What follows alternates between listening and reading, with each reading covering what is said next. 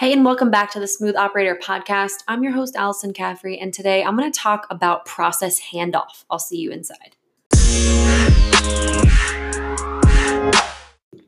All right, all right. So I wanted to talk about process handoff today because I actually just had a recent experience at um, our favorite restaurant. Steve and I go over to um, this place. It's called Strawberry Alley, and it's really really great uh, they brew their own beer and they have i'm sure some type of eastern european descent um, chef because i mean they just they serve up all the all the awesome eastern european eats as well as burgers and uh, and different sorts of things so one of our favorite things to do uh, because we like to eat early is to go over whenever Steve has off or, you know, on a weekend or something, go over at like four o'clock and take advantage of happy hour. Um, they have like dollar fifty sliders or something, and their sliders are super, super good. So we sat down there the other day and we were we ordered sliders. We usually get the the chicken ones and the beef ones, right? So we get them and we just start digging in because we're hungry and let's be honest, it's delicious. So we we start to eat and I quickly realized, and honestly, so does Steve, we kind of realized at the same time that the chicken sliders are undercooked. And we're just like, dang, this is really a shame because, you know, we're crossed with a, a crossroads here. And I'm just going to go ahead and dialogue about this for a second because you don't want to make a scene at your favorite restaurant because then how, you know, what are they going to say?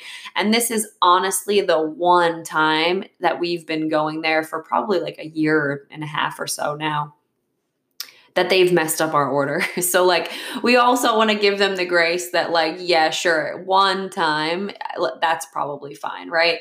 So we didn't say anything. We just didn't order more of those, right? We just ordered more beef ones.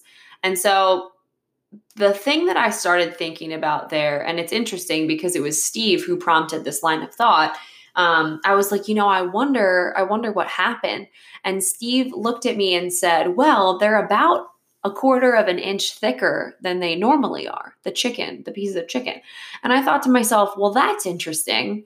I wonder how that could have happened. I wonder if the prep cook could have just cut the chicken slices too big breaded them and whatever. And then the cook himself wasn't notified or didn't notice that they were a little bit bigger. So if his process was drop the chicken in the fryer and cook it for two minutes or whatever that looks like, right?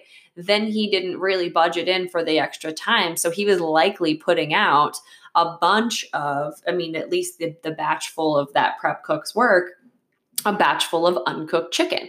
And so, how can we, is kind of what I started thinking about. How can we start to hedge against um, those types of errors and really build into our processes um, you know that those times for handover right? So for example in this in this chicken sandwich situation you know if the cook could have either a noticed had a checklist and said okay all of your chicken that you're going to drop in the fryer needs to go into the fryer for two minutes at this thickness right? So even something that small as an adjustment to the process could have hopefully prevented a bunch of undercooked chicken right or um, adding a stipulation to the end of the process for the line cook or sorry the prep cook um, that basically said, "Hey, listen, these you know these chicken pieces need to be an inch thick, not an inch and a quarter."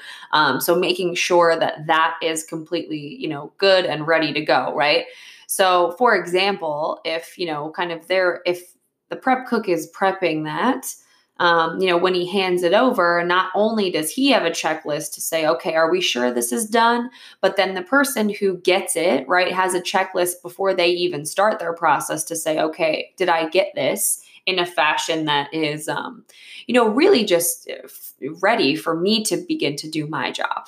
And so, what I challenge you to think about, especially in a service business, especially as you have team members who are working on client projects where there are multiple hands involved, um, what do those entrance and exit um, pieces look like um, into your processes? Now, we do this in a couple of ways, and I love to talk about kind of our process template um, in a way that's it's pretty universal to most businesses we usually recommend that for an entrance uh, into a process right you need to know a couple of things. A what has has to have been done before i can start running this process right? So what data do i have to have collected?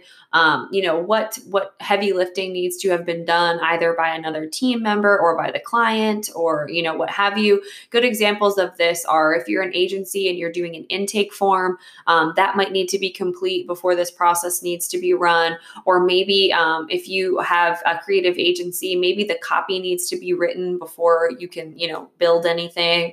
Um, you know those types of, of situations or the videos need to be recorded before you know x y or z needs to happen.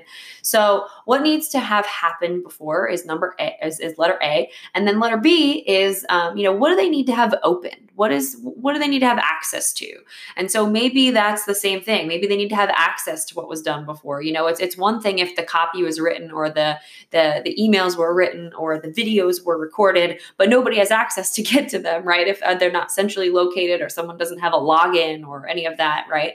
And then what systems, right? Do they need access to Infusionsoft, to ClickFunnels, to um, the back end of the client's WordPress site, or to their ad account? Or what does that need to look like? And what do they need to have open, right? Their job is to create um, podcast episode images, right? They need to have the podcast itself open, right, before it airs. So they probably need to have login to my Anchor account and they probably need to open up Canva and they probably need to listen to a bit of the episode to know exactly what I'm going to talk about and what image to exactly use.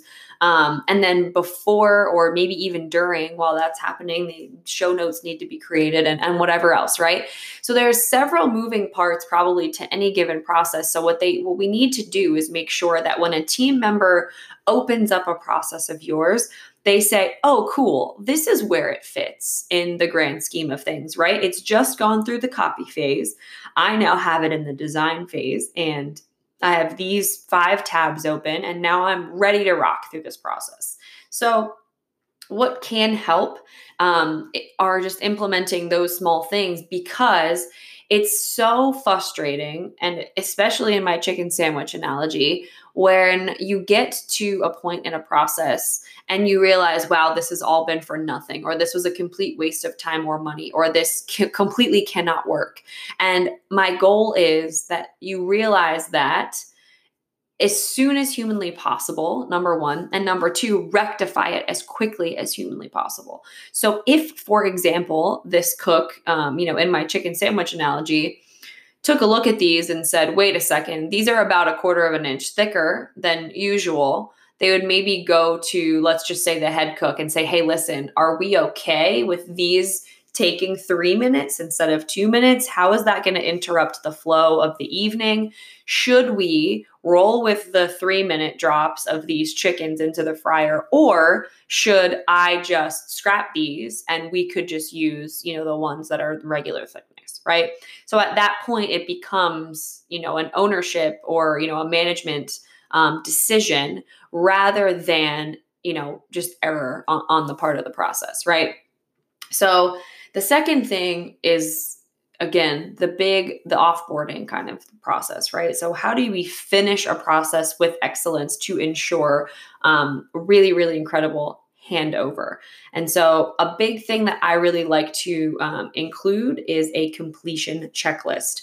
Now it is exactly what it sounds like um, but you could do these in, in a couple of ways right so completion checklists at the at their very core are a list of items that make your um, the person who's running your process right, make your employee or your contractor or even yourself go back and take a look and say, okay, what are the big KPIs for these for this project, right? Like what do I need to have finished first and foremost, right? So if it is, um, let's just say um, you know, creating a uh, an image for for an episode in a podcast what you would say is okay is there an image right? That's number one.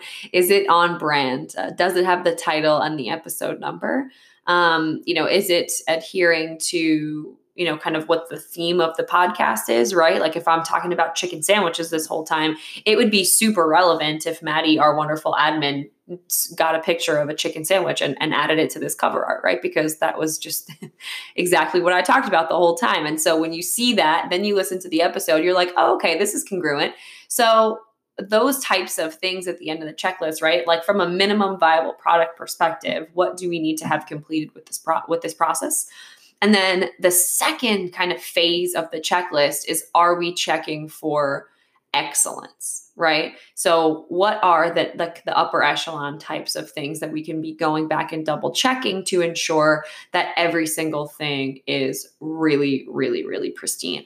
I'm big on spelling errors. Um, you know, so I like to say, okay, are, have you gone back and checked the title and the episode number for any errors or any spelling? Um, is is it the size? Um, you know, for Instagram and for Facebook, so that we can post it. Um, you know those those types of like upper echelon type of checklist items right so at the end of each of your processes um, you can basically pop in and just list that checklist. And what that does is it builds in a way for your uh, team member or anyone running your processes to look back and say, okay, I'm going to. It's basically built in double checking, um, which is which is kind of one of our core values is double checking. But that means that like we're technically triple checking that we did our work correctly. And so I think that you can't be too careful, especially when it comes to um, you know, handling the results that you deliver for your clients. And you could end up in a situation uh, like where your client's eating raw chicken, and they might not be as kind as as as Steve and I were, you know, to the folks who you know served us that stuff.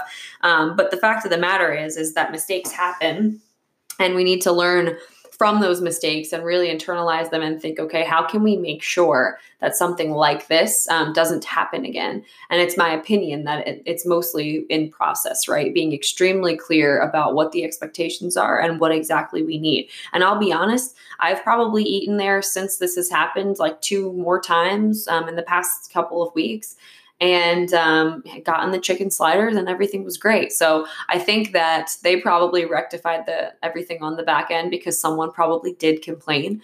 Um, but let's not wait for that to happen. Hopefully, before we decide to implement, um, you know, a really great um, kind of beginning of the process, right? Ironing out what needs to have happened and what they need to have open, and then a really great offboarding process. So, what um, needs to be true uh, for you to feel like this process is completely finished and ready for handoff. Um, something that I would also include in your checklist or your kind of um, completion filters is, uh, is, is is this handed off um, properly, and so you could also um, you know just dialogue a little bit with your team about that right if they need to hand it to x person or y person in you know a specific fashion um, i would absolutely include that in the end of your processes as well um, I hope this was helpful. I hope that um, you can always be up leveling um, the way that you operate and the way that you're structuring your processes with these episodes. If you guys have any questions or have any feedback about the episode, just hit me up on Facebook. And I will see you guys next time on the Smooth Operator Podcast. Take care.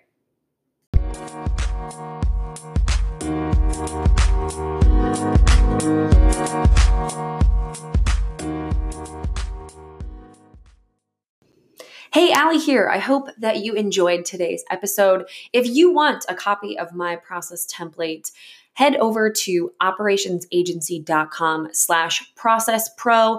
You can download a free copy of my template that I've used to structure high six and seven figure agencies. I'll see you there.